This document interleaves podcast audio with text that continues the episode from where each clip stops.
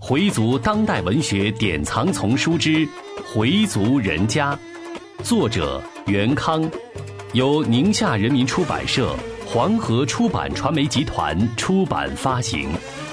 演播：Fatima。第五集，老两口冷战。春节过后，少元跟老伴儿干起了仗。话是还从钱上引起的，丁宝香说：“行啊，米香老，现在你可长能耐了，还自个弄了个小金库。”在春节议论给老爷子办十周年的时候，少恒和少英都已经明确表态，如果在家里办，也不让少元拿一分钱。少元坚决不同意，说：“既然在我这儿办，我就全包了。”他还当面透露自己的确存这些钱。老伴儿本来心里就憋着气，既然是大家的事儿，大家凑钱有什么不可以？你非要冲大头，我们家是大款呐。又听到少元还自己弄了个小金库，就更是火上添火。但当着众人，丁宝祥没有发作。妻子的这句话，少元当是句玩笑，就说：“我哪来的小金库呀？”不是，就是上次存的那点钱吗？老伴儿的嗓门提高了几度。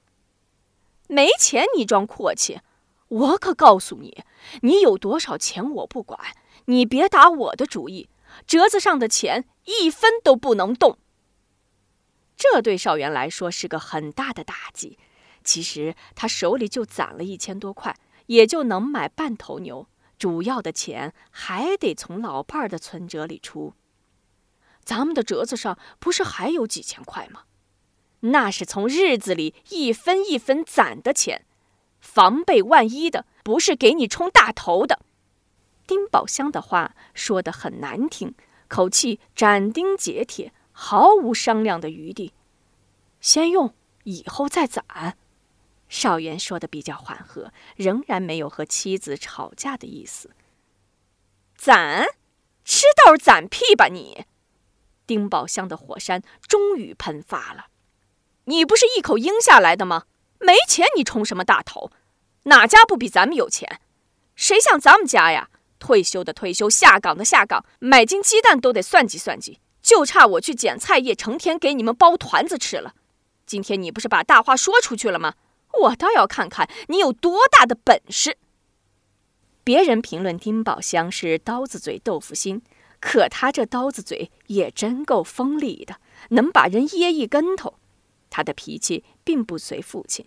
蚕豆丁在世的时候就说：“你说他随谁呢？我跟他妈都不是暴脾气呀。”少元也急了：“那折子上的钱也不是你一个人的呀。”那好。这日子都交给你了，爱怎么花就怎么花。说着，把存折拿出来，往桌上一摔。少元气得噌的站起来，指着妻子说：“一花钱你就跟剜自己的肉似的，那么心疼我。我可告诉你，你们家的事儿，我可没少出力，也没少花钱。怎么着？一到我们家有事儿，这钱就叫钱了。给你们家花的时候，那钱就不是钱吗？”我可没让你那么花呀！再说了，你卖力气也是应该的呀。你可别忘了，我跟你结婚时，你还没摘帽子呢。这钱不是在这儿吗？拿去敞开花。佩东听到父亲和母亲在吵架，就过来劝架。他也觉得父亲没有必要自己一个人全包。老姑和二伯他们都比我们家生活好，他们不会一分不出。他两边给说和着。哎，我爸不是都已经说咱们办了吗？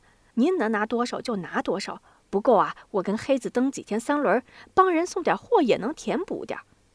母亲说：“不是那么回事儿，你爸是老想冲大头，你有这个力量可以冲，没这个力量你冲什么冲？这不是死要面子活受罪吗？”少元觉得自己再这么坚持也没什么道理，便开始主动退让。哎，行了行了。这事儿就这么着吧。他不想跟老伴儿弄僵，也不想在将要办事之前引起事端，出现冷战。但老伴儿又把话题引到了请外人上。再说了，我们家办周年，你请那么多外人干什么呀？呼啦一下来好多人，这不找事儿吗？本来已经决定退让的少元又被激怒了。我把一些乡老请来，怎么就是找事儿了呢？人家有事儿还请我去呢，我们家有事儿就不能请人家来吗？请外人来就会有事儿？现在还有反革命一说吗？你什么都不知道，还老跟我作对。老伴儿毫不退让，我跟你作对，你被人带进去也是我跟你作对。你要是再让人带进去，我，我就先跟你离。呵，现在你也要赶时髦呀？离婚？可真有你的！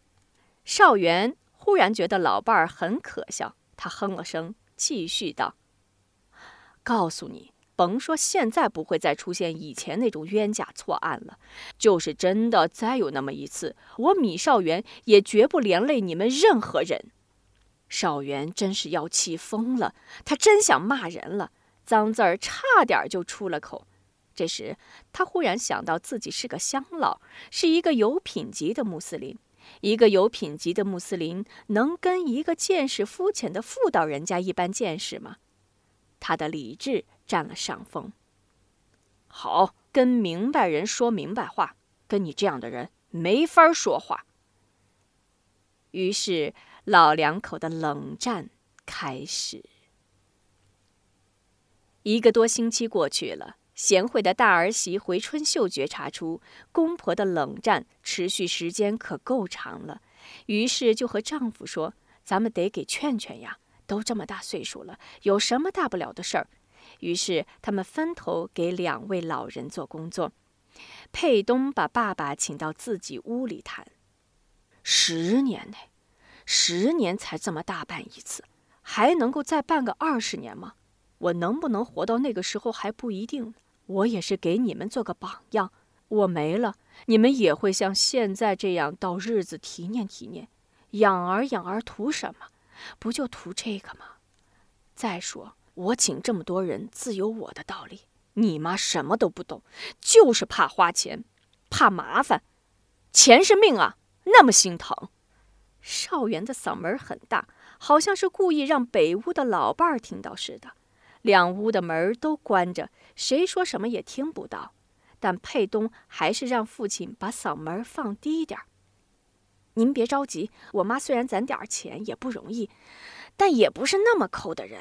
依我看啊，我妈主要是不乐意您请那么多乡老，她是怕您再出点什么事儿。请几个乡老能出什么事儿？现在是什么年代了，还会有过去那种诬陷人的事儿吗？真是的！我已经跟我妈说了，那种事儿不会再出现了。我妈那么想，也不能怪她呀。过去您不是就是因为诬陷才折进去的吗？我看呐，您也别老责怪她了。少元的气小了许多。佩东又说：“这回的事儿，钱不成问题，二白和老姑他们准得掏点儿。我算了一下，咱们不是准备三月十七号办吗？十七号是星期天，春秀星期五下班就不上班了，让他倒了两天休。我妈腿不好，就别让他出去采购了。我们俩能做的就交给我们做，您甭着急，有我呢。您就当您的总指挥、总策划，动手的事儿都交给我们，不就行了吗？”佩东对劝解父母之间的纠纷颇有经验。父亲说：“哎，你一个人也够累的，每天半夜就得起来，下午还得送趟报纸。我不是还年轻吗？”父亲的气消了，也是被老大的精神所感动。在北屋，春秀在跟婆婆交谈，开始她还隐隐约约听见西屋的公公在嚷嚷。好在婆婆的耳朵有点背，屋门又关着，那屋说什么她也听不清。我说了，我死了，谁爱提念不提念，反正我听不见也看不见，活的时候都指望不上，还指望今后怎么着？哼！春秀说：“您跟我爸都这么大岁数了，别因为这么点小事就闹别扭。我爸那人您还不知道啊，一辈子就是较真渣的人。”什么事儿都想办得漂漂亮亮的，他话到就是和，想怎么着就怎么着，咱们家攒点钱容易吗？你要脸面，我就是出钱和出力的。好都让他一人买了，我就是去那儿受累挨骂的。您这么说也不对。您说谁家有事儿，不是我爸赶着给人帮忙？就拿前天丁爸爸无常时，我爸多卖力气呀，真是当自己家事似的。谁不夸我爸呀？您说是不？你爸那人就喜好给人张罗这事儿、张罗那事的，那不也是没给外人张罗吗？那是老爷呀，学会他老爷倒是想给人张罗呢，成吗？什么都办不了。要我说呀，您也别再跟我爸闹气儿了。说起来呀，还是我们做晚辈的人不好，我们应该多帮您采购采购。不是定好日子了吗？我已经跟我们头说了，我存了两天休，星期五下午我就能腾出功夫来了。春秀把沏好的茶倒上，然后开开门，对着西屋喊：“佩东，让爸爸过来喝茶。”佩东连拉带推，把父亲推进了北屋。佩东对母亲说。我爸想把爷爷的周年办得红火一些，也没什么不对。爷爷都无唱十年了，您跟我爸也都六十多了，现在身体还挺硬朗。再过十年，我爸他想办也没力气了。我说的是不是？丁宝香说：“我就知道你跟你爸一个样，爷俩串通好了气我。嘿，您又制造冤假错案了不是？您要是没有确凿证据，您就是诬陷好人。”丁宝香顺手抄起笤帚疙瘩就要打佩东。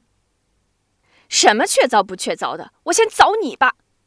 佩东连忙跑了出去，边跑边说：“老太太没理就打人。”在屋里的人都笑了。老两口的这场冷战就这样让佩东夫妇给化解了。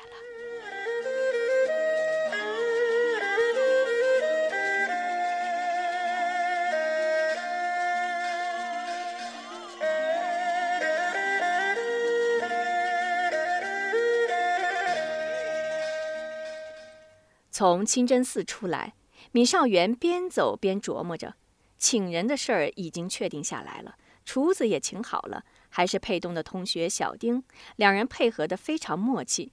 小丁是老伴儿的娘家内侄，等周六游完坟，让大家帮忙炸些油香，凑凑碗和盘子什么的，筷子还得买一把，不用那一次性的筷子，虽然省得刷，可是不好用。米少元这么打算着，他觉得自己考虑的已经很周到了，但还有些事儿也许没想到。刚好刚才好像又想起了一件什么事儿，转眼又忘了，想了半天也没想起来。他索性不想了，不定什么时候就又想起来。人一上点年纪，这类事就经常发生。回到家，他把做钟后的记事本拿了出来。再看看定好的菜谱，这菜谱是佩东和小丁一起定的。除了鸡、鱼、大虾什么的，还有糖果卷儿、咸卷果、松肉丸子、杂碎汤什么的，这些都是回民宴席上的看家菜。预算上也打着富裕，米少元一项一项的都列着，有不少都已经支出了。少英来过电话，说给送两千块钱来。让他一定不要着急，别再跟大嫂吵。大嫂攒点钱也很不容易。少元答应着，心想他跟老伴儿吵架的事，许是佩东告诉他老姑的。少英又问了一起游坟的事，少元这才想起来，那天忘了跟少恒谈了，一会儿还得给他打个电话。现在他还得重新统计要发的肉份儿和油香的数目，有的是新增的，比如父亲过去的徒弟、还健在的老伙计等等，都是在得知父亲去世后才跟自己联系上的。他们跟父亲很有感情，这次给父亲办周年，一定得请他们来。还有过去在对门住的两家老街坊，跟米家算是老世交，这次也一起请了。米少元一给他们打电话，没想到人家很高兴，说一定来，还想看看老地方，看看老嫂子。这么一来，规模可就扩大了，计划中的五桌也就改成了七桌。少元给老伴儿的任务是收拾屋子、准备盘子碗以及采购，这些事儿不能让儿媳回春秀去做。他下岗后一直在为找工作发愁，现在找个工作多不容易。他在那家超市帮忙上货，听说干得不错。家里事儿能不叫他就不叫，可别因为这事儿把工作弄没了，那就有点不大合算了。老伴儿虽说腿脚不太利索，但蹬着小三轮买点七零八碎的东西还是可以的。老伴儿现在的态度仍然让米少元不太满意，消极且不主动。你说一件，他干一件，缺乏些主人翁精神。干完一件事，就往被窝上一靠，长出一口气，用一种让人感到不耐烦的语气问老米：“还什么吩咐？您？”看来他依然是对花钱和请人的事不大乐意。钱是由人来支配的，不能让钱支配人。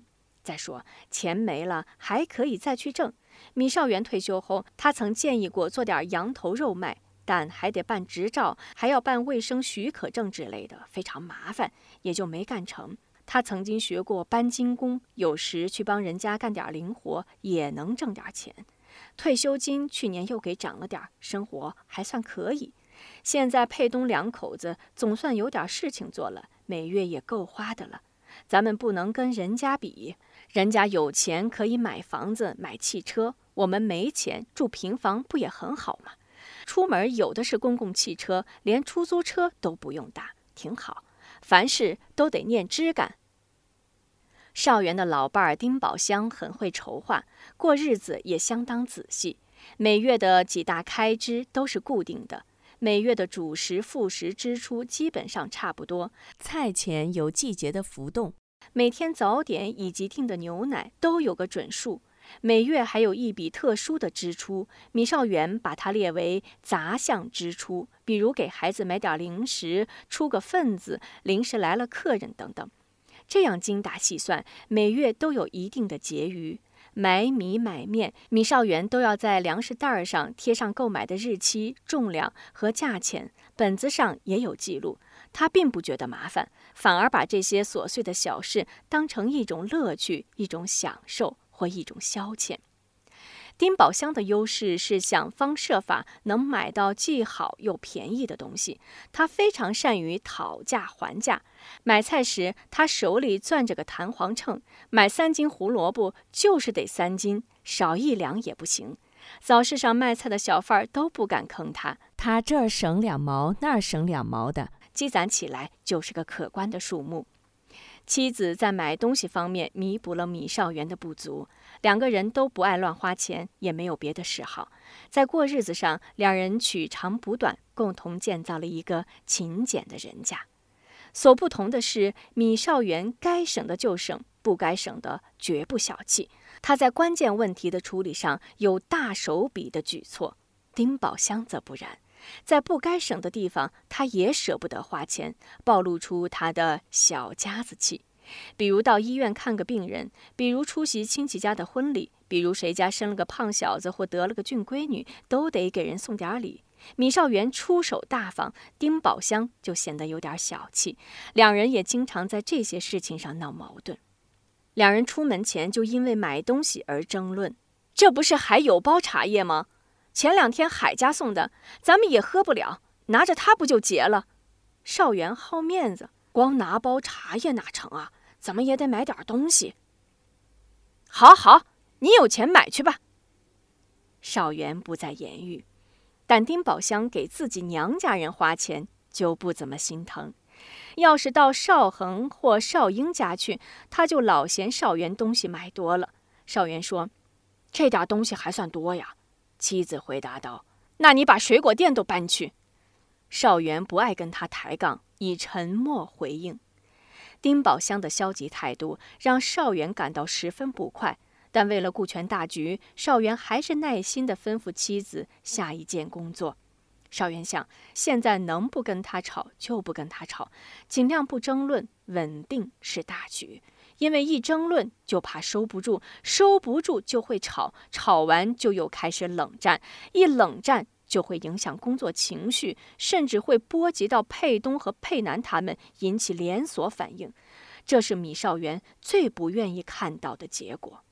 丁宝香年轻时的模样就一般，生了佩南又没注意好好休息，月子里落下点毛病，当时没觉出什么，过了五十病就找上门来，一到冬天就嚷腿疼，严重时走路一瘸一拐的。丁宝香对少元的什么计划并不感兴趣，他对少元参加清真寺的一些活动也常有微词：“老老实实在家待着得了，往外瞎跑什么呀？再弄出点什么事儿来，全家又得跟你倒霉。”儿媳回春秀对婆婆说：“ 妈，现在跟过去不一样了，我爸愿意干什么就让他干去，现在学会他姥爷也去礼拜了。”佩东也说：“他妈，你好像快得神经病似的，老担心这担心那的。”丁宝香不爱搭理，他知道老大一直跟他爸一头，连闺女也向着他爸，只有老三跟自己比较亲近，是自己的贴身小棉袄。三个孩子中，丁宝香最疼的是老三。佩南也很会说让母亲高兴的话，为的是能从母亲那里套点钱来。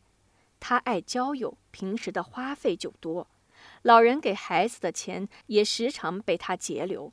他知道母亲最疼自己的孩子，学开长得又好，还爱叫人，谁见了都喜欢。对丈夫少元，丁宝香主要是怕因为点什么事儿再惹出麻烦来。现在你知道谁是好人呢？保不齐就有人盯着你呢。他的顾虑多出自一种本能的揣测。并没有什么依据。少元对岳父是非常尊重的，他丝毫没有因为岳父出身卑微而回避当众叫爸爸。在清真寺里，别人提起蚕豆丁时，他就立刻说：“没错，那是我岳父。”这一点，他和老二少恒截然不同。老二自持清高，好像不屑与这些低层次的人为伍，偶尔遇见了也是不冷不热的。所以啊。丁宝香很看不上这个二小叔子，当然更看不顺眼的是老三少利。老三还当着别人讽刺过他大哥：“我大哥是蚕豆丁家的大姑爷呀！”听了这话，丁宝香好一通骂老三：“什么东西呀？蚕豆丁家怎么了？我们没去偷，没去抢，没去给谁使过坏。蚕豆丁是你叫来叫去的，别当着我叫，当着我我非骂他不可。”瞧着的，这些话被佩南传给了他三伯米少利。米少利以后再没敢这么说。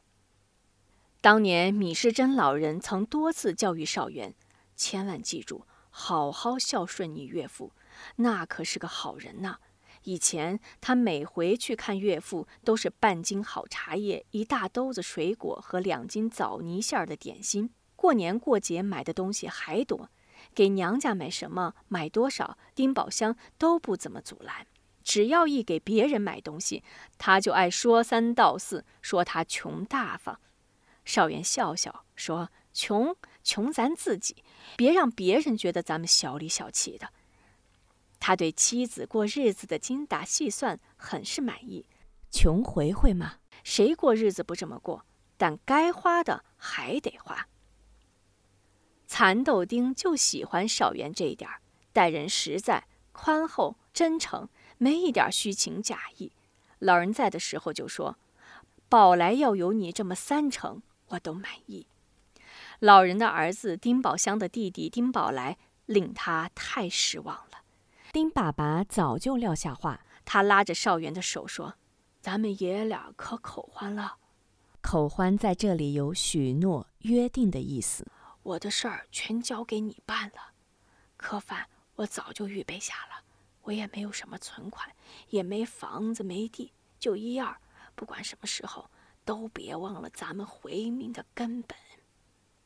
少元握着老人的手，流着泪说：“放心吧，我一定让您脊梁骨着地。”少元并没有食言，他忠实的为老人办完了后事，办了四十日和百日。他没用老人一分钱，他的举动让所有的亲戚为之感动，当然也包括妻子丁宝香。